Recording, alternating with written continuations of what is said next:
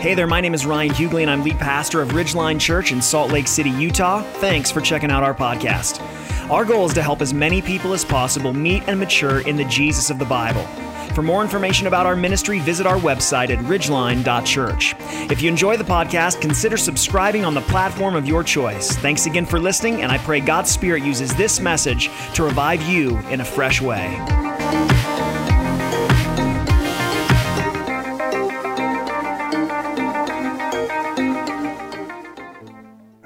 I'm going to sit today. That's okay. I'm getting both fatter and older, and uh, I just been tired when I get home on Sunday, so I'm going to sit today. And uh, and I do want to. I, I don't know if it'll feel any different to you. This morning feels a little different to me because I really I just want to share with you out of uh, my last week. Uh, some of you know that Last weekend, uh, I started what's going to be a two year training uh, being certified in spiritual direction. And so uh, I spent six days last week in Ashland, Ohio, which is just as beautiful and glamorous as it sounds. And uh, it's a real small rural area. Um, but there is a ministry called Healing Care Ministries that is based there out of Ashland Seminary. And uh, so I got to spend a week with about 20 people, 19 people who will be uh, in this cohort with me uh, over the next two years. So, four times over the next 12 months, uh, I'm going to go out for one of these six day intensive residencies. And uh, so it was a week of, of training and equipping and also these experientials. And, um, and it was an amazing week. Uh, I, don't, I don't know how to fully capture it yet in words. Um, but I have been asked, like, so what is spiritual direction? Um, and so, really, it, it boils down to two things it's about being a guide to help people recognize God's work in their present moment and then how to respond appropriately to that. And, and that's something I, I just, I think the longer I guess that I pastor, and then I guess the longer I walk with Jesus myself, the more I see how necessary that is that it's just really easy for us to miss the fact that God is actually active and present with us all of the time. And I think, especially after the last 16 months that have been um, so difficult for all of us, it's been really easy at times to not be able to see God in our midst, right? And some of us come in this morning and we're still really struggling to see God working in our midst. And so, spiritual direction is something that dates back to like the third, fourth century with the desert mothers and fathers who left and went out to the wilderness to be with God and then to come back in to serve Jesus, but people would also come out. And uh, it's actually something that we see practiced throughout Scripture as well. It's been very common throughout Catholicism, um, but it was lost for many, many years within Protestantism, which is kind of the stream that we swim in but it's experiencing a resurgence. Um, and it's been a tremendous blessing to me as I've been in spiritual direction for the last two years. And so uh, it's something I think really can help me better care for our church. Uh, and other pastors, which I really care about uh, as well. And so I've started into this two year program. And so when I think about and reflect back on this last couple of weeks, like I, so I've been in, in ministry now for 20 ish years, and uh, I've been to an ungodly number of pastors' conferences. Pastor Tyler's been at most of them with me. They're by and large pretty awful. Um, it's like the most insecure environment you can imagine, okay? Uh, and so I'm super, I've gotten those super comfortable in that environment. Um, and so it's always like, oh, where do you pastor? How many people go to your church? What are you preaching right now? It's like the same three stupid questions over and over and over. And, uh, and so I went into this environment this week, and it was um, way different than that. And I was exceptionally uncomfortable for about 90% of the time. And, I, and one of the reasons that it was so uncomfortable to me was that it was like an entire week of being seen. And the truth is, most of us go through the majority of our days working so hard not to be seen. And at first, that might sound kind of weird, and I, I, actually had to spend an immense amount of time wrestling with I mean, Lord, I, I like I, I've been doing this for so long. I literally sit in front of people and I am seen. And I meet with people for counseling and I am seen. And, and God had a lot to say to me this week that I really needed to hear. And, and one of those things was like, You're not seen. When I sit like this, what people see is the gift that God's given me to teach. That's what you see. You don't see me in the midst of it. And when I sit with people in counseling, they're, they're seeing counsel, they're not seeing me. And so this week, all of that was stripped away, and, and I just had to be seen.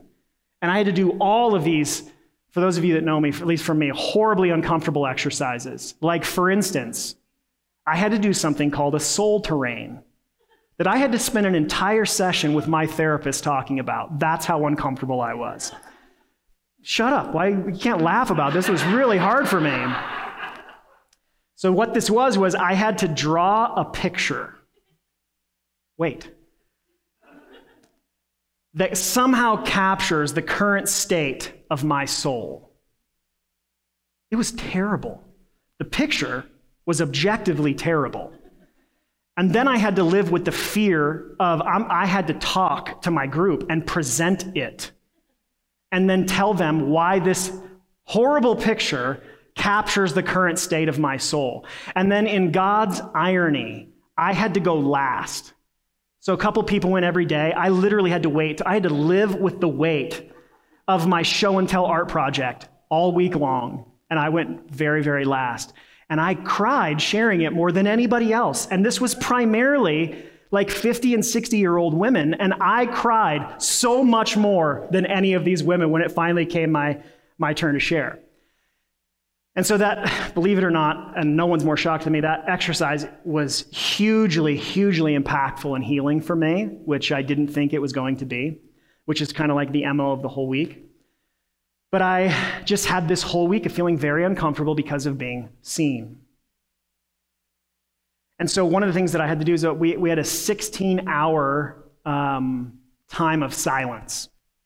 So, no TV, no phone, no music by myself in silence for 16 hours, which is the longest I've ever gone being silent, I think. And, uh, and so I was really, I was, that was the big thing I brought in to that time was, Lord, why am I struggling so much with being seen? And then for whatever, as I was sitting and I was reflecting on that and praying through that, it was like God dropped this reminder of this story in John chapter 8 into my head. And so I spent the rest of the night thinking about this, and I just want to talk a little bit about this story today. It's in John chapter 8, and uh, it's verses 1 through 11, uh, which is what we're going to look at. So if you have a Bible and you want to go there, you can. All the scripture is going to be on the screen, so if you want to just sit and listen this morning, you can do that as well. Um, if you are looking at your Bible, one thing that you might notice is in almost every English translation of Scripture, there are brackets around John chapter 8, verses 1 through 11. And the reason that those brackets are there is there's an indication, if you look in the footnote, that, that scholars are pretty aligned on the fact that John 8, 1 through 11 was not in the earliest manuscripts that we have. But what they are also aligned in is that um, this is a historical story. This did happen. And, and early scribes who had the responsibility, again, of, of capturing with authority and authenticity what Scripture said and then translating it down through time, they were so hell bent on the fact that, like, this happened and this matters, and so we're going to leave it in the text. And so there is probability that this was not in the earliest manuscripts, but this story did happen. And it's this incredible example to us of being seen and, and why Jesus is, is, is safe for us to be seen with. And so I want to look at this story together. So it starts like this in John chapter 8. The first two verses say this Jesus went across to Mount Olives, but he was soon back in the temple again. Swarms of people came to him. He sat down and taught them. So there, uh, there was this pattern to Jesus' ministry during this time in Jerusalem, where during the day he would sit in the temple, which was like the very epicenter of spiritual life for them. The temple was the physical representation of God's presence on earth. And so it was like church to the hundredth degree. All of spiritual life centered around for the Jewish people, for the temple. And so during the day, Jesus would sit in the temple and he would teach. And then at night, uh, Jesus was homeless. If you don't know, he didn't during his three-year earthly ministry. Uh, toward the latter uh, years of that, he didn't have a place that he lived, and so with his disciples, he would withdraw to the Mount of Olives, and he would essentially like camp out there. And so Jesus has done that, and he's come back into the temple. That's that. So he's sitting in the temple. Throngs of people are coming to hear him teach. Jesus uh, the scriptures always comment on the authority with which he taught and how um, confounding and compelling that was to the people who came and listened. So that's the setting. Jesus is in the temple square. That is, again, the very epicenter of spiritual life. And then this incredible interruption takes place. Look at verse 3. The religion scholars and Pharisees led in a woman who had been caught in the act of adultery. They stood her in plain sight of everyone. And they said, Teacher, this woman was caught red handed in the act of adultery. Moses in the law gives orders to stone such persons. What do you say? They were trying to trap him into saying something incriminating so they could bring charges against him. So I just want you to like really think about this experience and what this would have been like. So Jesus is sitting like this, people are listening, and all of a sudden they hear this like commotion coming in the back. And the Pharisees, who we are uh, so prone to like look down on and to judge, and the truth is they were in so many ways just like us. But all of a sudden, the religious leaders of the day are dragging in this woman that the text, in every translation and in Greek that you read, says this woman was caught in the act of adultery. And there's some kids in the room, so I'm not going to like get into the details of what that means. But like think about how humiliating that would have been for this woman. It wasn't like she got busted, oh, we heard that you committed adultery, and so now you're coming to see Jesus. No, she got busted in the act. And this is like a super gross situation because what is not always super obvious in the text, but is pretty readily agreed upon, is that these religious leaders had basically set up a sting operation to bust this woman. So there was something about her that they knew that we can catch her in this. And isn't it interesting that they don't bring the man, they just bring the woman? Ladies, I mean, like some things of like, it's, it's not new, okay? This is just a horribly unfair system. So somehow the religious leaders, they set up this situation where the, they get to show up, catch this woman in the act. The, the, the guy basically like gets to sneak out the back door while they drag her, most likely clutching for a sheet or anything to cover herself with, as they drag her through the city streets and they take her, most likely naked, into the very center of spirituality in their culture and they drag her into the room and they bring her in front of everyone to stand in front of Jesus. So imagine what she longs for in that moment. The one thing that she wants is to not be seen. Because she's being seen for something that she's done. She's being seen. I mean, it's just an unbelievable narrative about shame.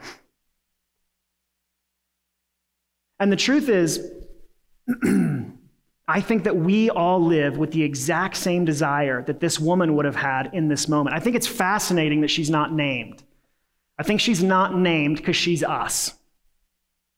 We all know what it is to feel some degree of this woman, this longing to not be seen. And we go to incredible lengths in order to hide from God and in order to hide from one another. I wrote down a couple of ways that I think that we do this, and so see if you can't find yourself somewhere in here. Some of us seek to hide through our performance. So this is, this is like the epitome of religion. I don't want to be seen in my faults. I don't want to be seen in my sin. I don't want to be seen in my shame. And so I am going to perform as perfectly as I can. I'm going to obey all the rules. I'm going to do all the things that uh, people think that good people, righteous people do. And I'm going to hide behind that performance. Others of us seek to pretend, literally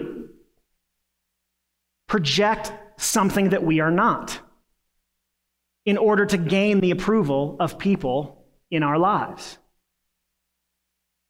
And I think that we can go to extraordinary lengths to do this, where you just genuinely live your whole life being someone that is not the person God made you to be. All an attempt to not be seen. And then I think some of us don't maybe want to live with the pressure of, of all that, and so we just avoid any environment and any relationship in which we might actually be seen. And I think this is one of the primary reasons why, in a recent study, over 70% of Americans said that they don't feel like they have anyone they can actually talk to. That's like just one of the most heartbreaking realities that I can imagine. But inside of us is the same longing that was inside that woman in this moment. I just don't want to be seen. I want to be out of this. And so notice what happens next. In verse 6, the other thing, let me just say this real quick. ultimately, what's so messed up about this situation is it's not even about the woman ultimately. Did you notice that? Like these religious scholars, they set this whole thing up just to try to incriminate Jesus in something he was going to say. So they were willing to shame this woman publicly, to set up this whole thing to bust her in the act, just so they could try to trip up Jesus. And so they, they say, Jesus, this is what the law says. We caught this woman in the act. What do you say? And notice what happens. I think this is fascinating. In verse 6, it says, Jesus bent down and wrote with his finger in the dirt. And they kept at him, badgering him. He straightened up and said, The sinless one among you, go first.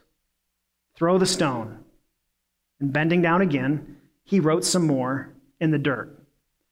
So, isn't it amazing so, on the one hand, the, the, the way they're trying to trap Jesus is they think they have him backed into a corner because if, if Jesus says, Well, I think that this woman should be shown mercy, I don't think that she should be stoned for this. Well, then they would have been like, Well, then you're violating the Jewish law. And then he's in trouble with all the Jewish people.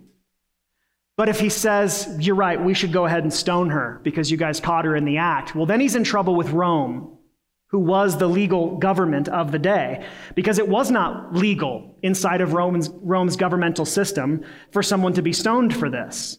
So they think like we have got him backed into a corner. No matter what he says, he's in trouble with somebody, and this whole thing with him is going to be over. And so, how big of a baller is Jesus that in response to their question, he says nothing? What do you say, Jesus? And then he bends down and he starts drawing in the dirt. It's pretty amazing. And there's all, there's, for 2,000 years, there's been speculation about what did Jesus write in the dirt? I grew up being told, like in Sunday school, that he was writing their sins in the dirt, which that's awesome if that happened. The text doesn't tell us. Some scholars believe that he was basically writing out his, his legal argument in the dirt. So we don't know. And when scripture doesn't tell us certain things, it's usually for a reason. It's because it's not ultimately super important. But what we do know is that Jesus is like, I'm not going to be baited in to this with you. And so instead, he takes a much more subversive approach to addressing their question. He doesn't answer them at all. He says, All right, well, you who are without sin, go ahead and throw the first stone. which, of course, no one, even the Pharisees, was not so arrogant that they would have been like, all right, here it comes. Because they know. Yeah, we, we keep rules really well, but we are not without sin. And so this woman, I just I, I picture this woman like cowering, just like in this image, bracing for these stones to come. But then she hears this weird sound. It's like,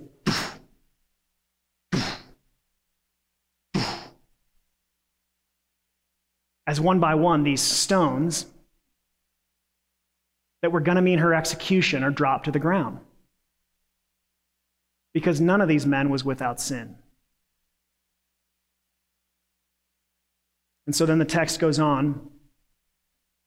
And it says, hearing that, notice how they respond. They walked away, one after another, beginning with the oldest. And the woman was left alone. And then Jesus stood up and spoke to her, Woman, which was not like an offensive, like, woman, like that was, it's not that kind of thing, okay? It's a warm woman, just so you know.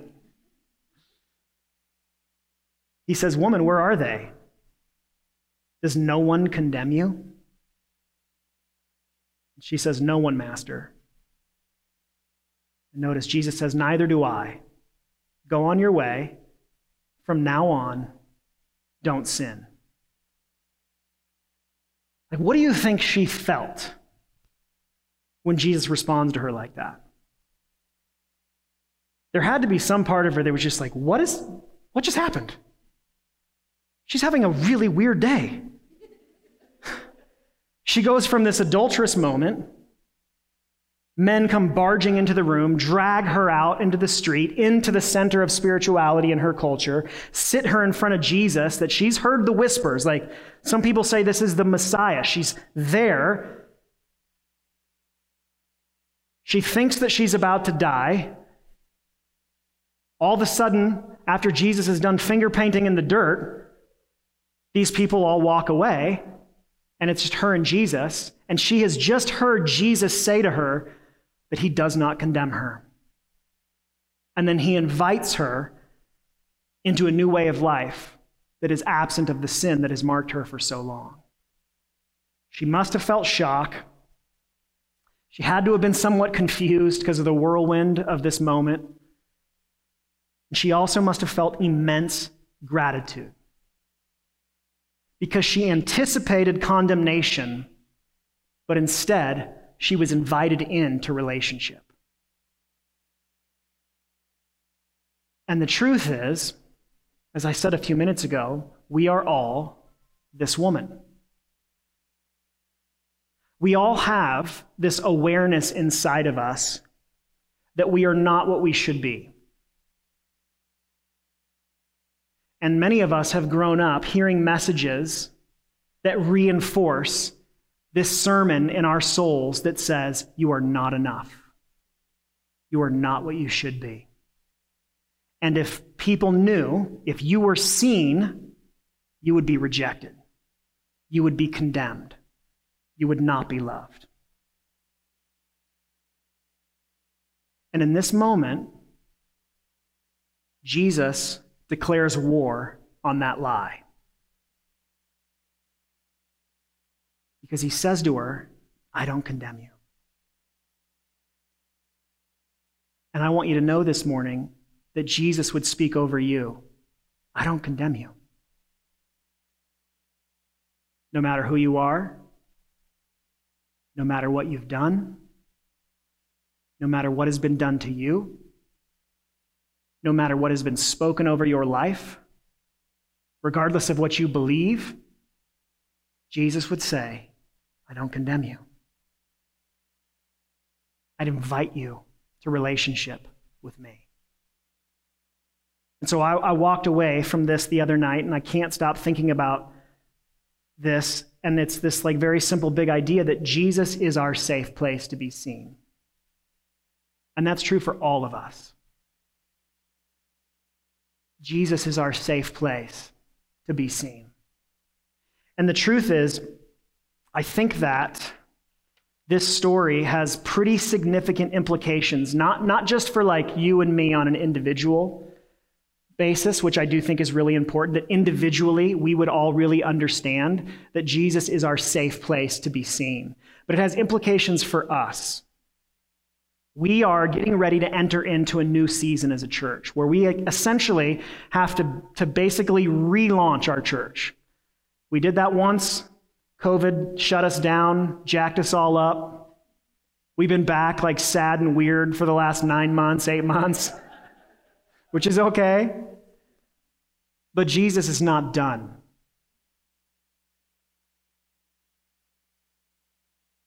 And it matters that we be a safe place. and I hate to say this out loud, but most churches are not safe places. Most churches are like those Pharisees, and they are not like Jesus. And we will not be that church.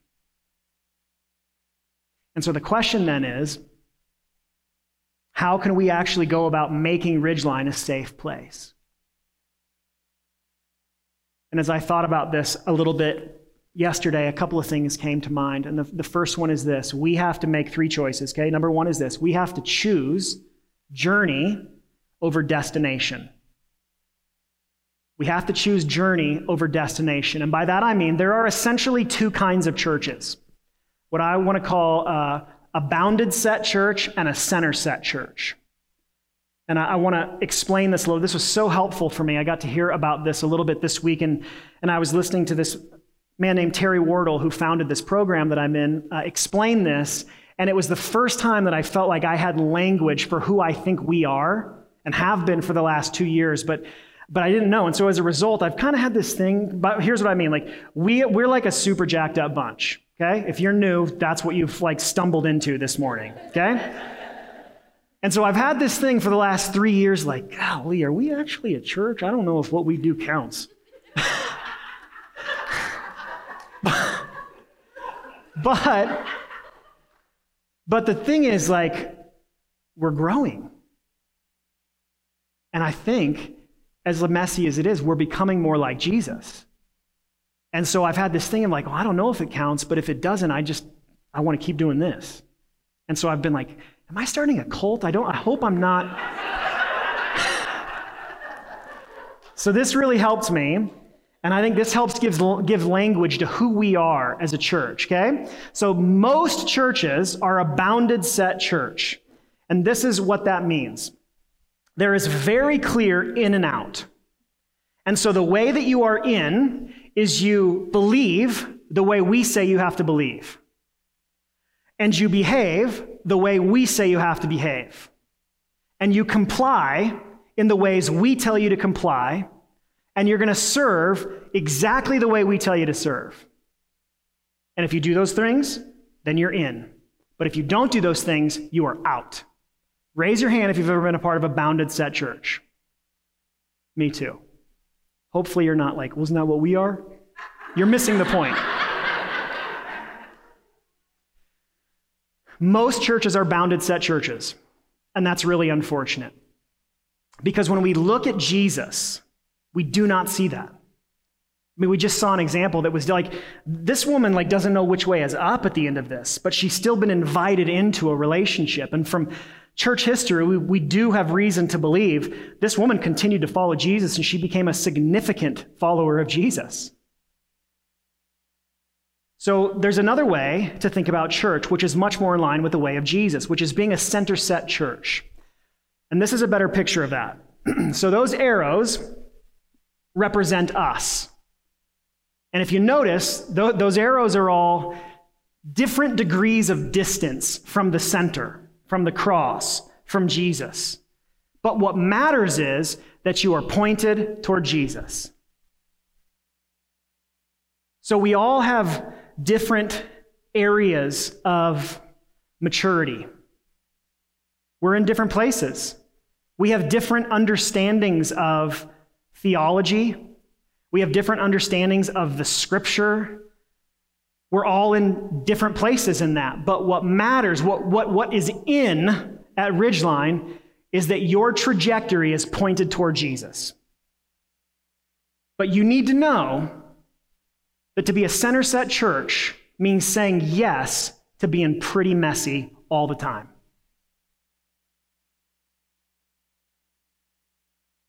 And the good news is that's okay. It's a pain to pastor. Because it's just clear to be like, well, you broke the rule, you're out. But this means just being like, I guess just keep going toward Jesus. but for those of you who have been here for a while, my hope is that you would say, yeah, that's pretty much been my experience here..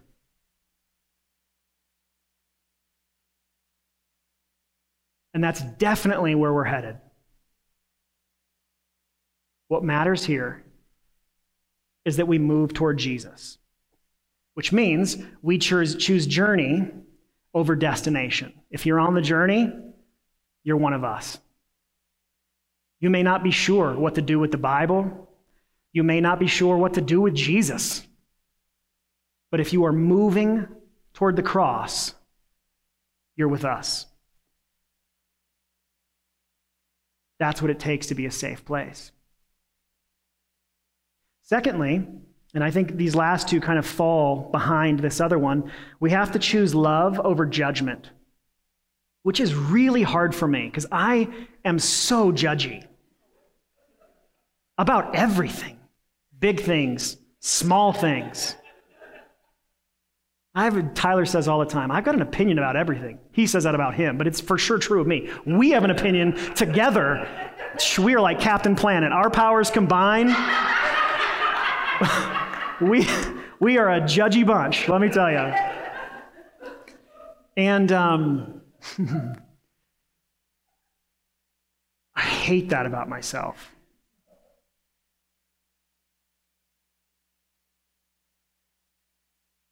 Because I want to be the kind of person who loves more than he judges in the big and the small.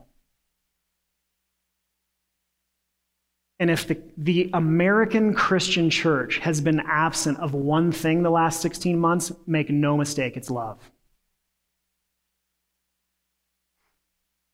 And Jesus said it's the most important thing. We have been absent, the most important thing.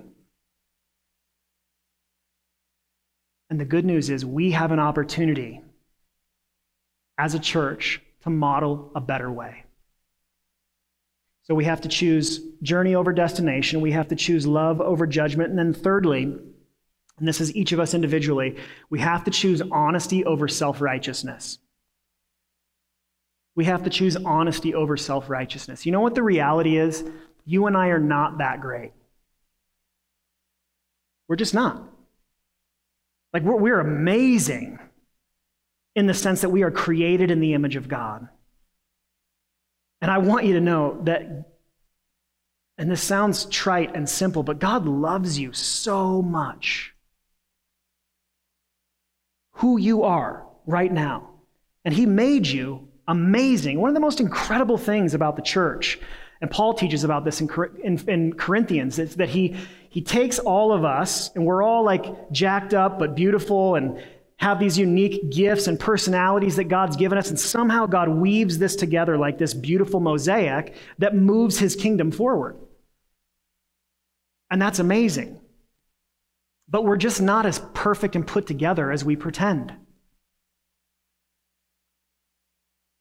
And when we start to believe that we are, then we become self righteous.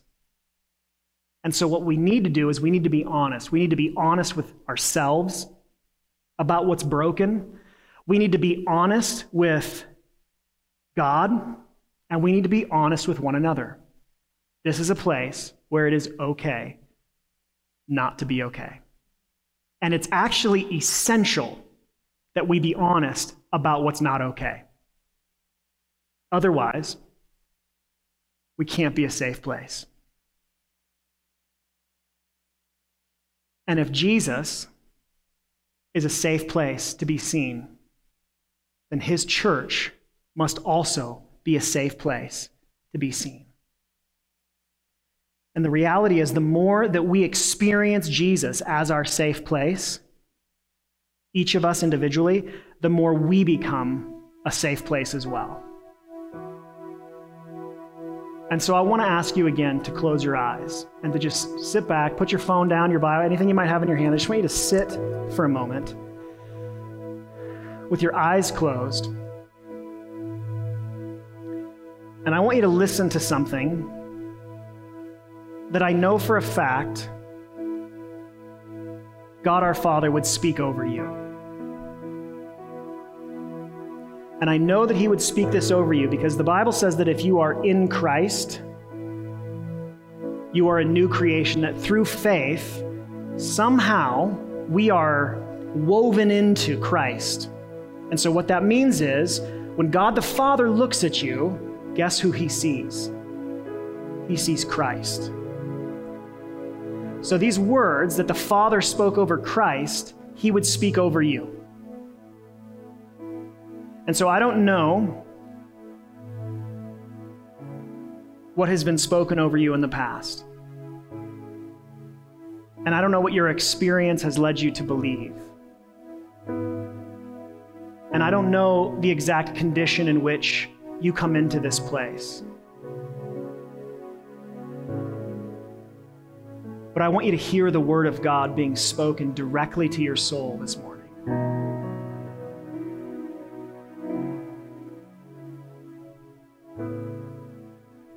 This is what God would say to you, does say to you. He says, You are my child. You are chosen by me.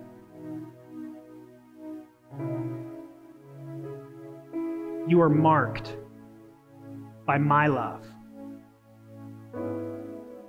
You are the pride of my life.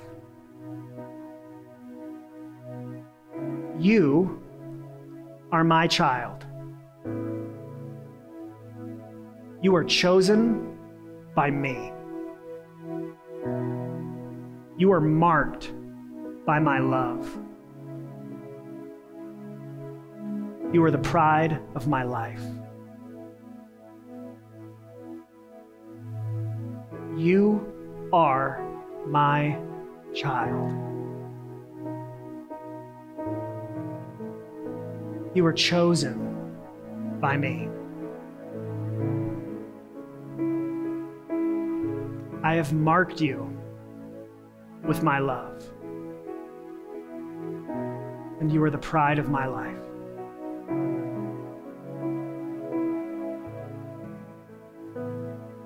You know that the Father spoke those words over Jesus before he performed a single miracle,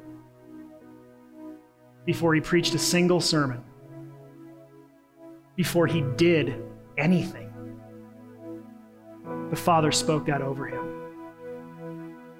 There's one thing I'm certain of this morning. It's that we all come in here with this weight that we, there's so much more we could be and could be doing. Could be praying more, could be reading my Bible more, I could be serving more, I could be more Jesus y, I could be more all these different things. And you know what? All that stuff's probably true, but it doesn't change that despite that, the Father would say to you this morning, You are my child. You are chosen by me. You are marked by my love. You are the pride of my life. Will you open your eyes for just a sec? I, uh,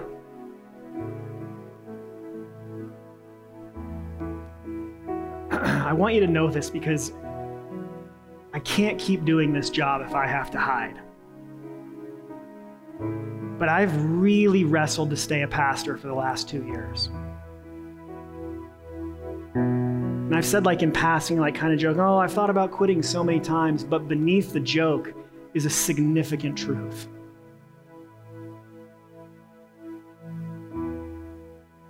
And the reason for that is like I look at where we are as the church, the big C church, like the American church, the worldwide church, and it just seems so far from what Jesus intended.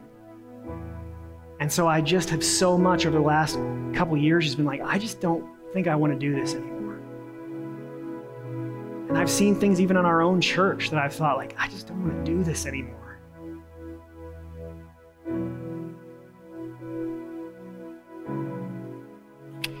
But I had this really amazing experience on my last day before I came home. We were being led through this like multi-sensory contemplative experience where we were going through our senses one at a time and and being and it's it was an exercise in trying to be present which is so hard isn't it like how how little do we feel present where we are we're always thinking about the past or the future So this was an exercise in trying to be present because God is in the present. So we were leading, being led through the first three, and so I was sitting. I brought a picture. We put that picture up of the inside of this church. It's like being at Hogwarts all week. It was amazing. And uh, so I was sitting in this old Presbyterian church, and it was beautiful. And I was sitting just just over here in that left corner, and had my eyes closed, and we started with hearing. So just eyes closed, just trying to hear everything that was taking place. And uh, so I could hear this like super old HVAC unit and cars going by outside. And in this moment of silence, this woman sneezed so loud I almost had a heart attack and died. I felt so bad for her too, because I think she wanted to die in the moment. And then uh, this woman, Summer, who was, who was leading this moment, she said, Okay, now, now open your eyes or keep your eyes closed. I want you to smell. So I'm in like this old church, and every old church smells exactly the same. I don't know if they come with like this particular air freshener, but it smelled like every old church that I've ever been in. It smelled like this combination of like old wood and cement and for sure carpet, like old carpet. And then she said, Okay, now, now open your eyes, and I just want you to look around and take this all in. And I had the weirdest experience when I did that because I had this like real strong emotional memory that came over me. And I don't have a ton of emotional memories from my childhood because I think because a lot of it was not super pleasant. And, uh, and I had this memory of this little Me- or Methodist church that is the first church memory that I have. So just after my biological father had left, and we moved to Northern California, my mom and my brother and I, and our lives were just like very, mean, just imagine that there was a lot that was going on. And uh, my grandfather's mental health was very poor, and he would take his life uh, right around this same time. But as I opened my eyes the other day and I was looking around, I was like, oh my gosh, this, the, the way that this place sounds and it looks and it smells reminds me of this first church experience that I had. And what I remembered as a four year old boy was that I felt safe in that place. Because something about that place reminded me of God's presence. And as a four year old, maybe, maybe only then, I felt safe. And so as I come into this week with all of this stuff in the back of my mind about, like, I don't even know why I'm here, I don't even think I want to be a pastor anymore.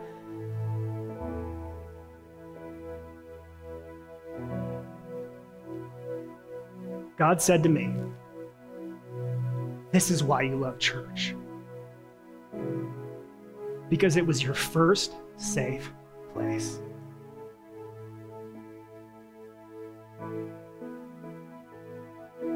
So, unless God tells me otherwise, I'm not going to stop giving my life to this. And you shouldn't either. And if church has not been a safe place for you in the past, I'm sorry. Deeply sorry but it can be moving forward.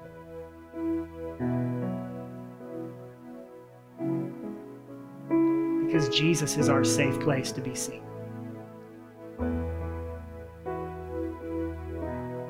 And so, Father God, we pray that you would make us that kind of church.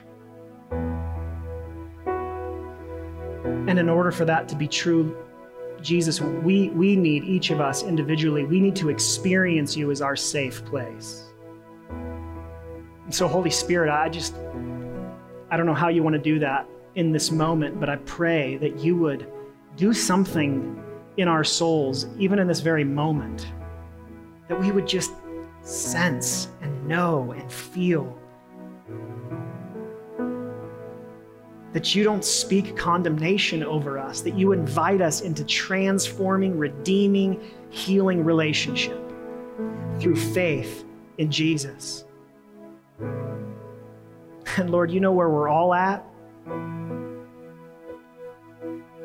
You know where our maturity and immaturity lies. You know where our knowledge and our confusion is. And I thank you that we're all in these very diverse places, and, and but just I pray that we would be pointed toward you.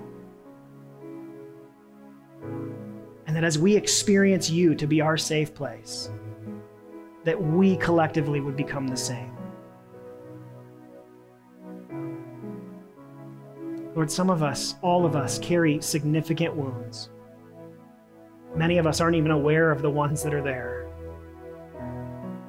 So I just ask that this would be a place where hurting people heal. You're doing that in me. And I believe you're doing that in us. And I thank you for that. In Jesus' name, amen.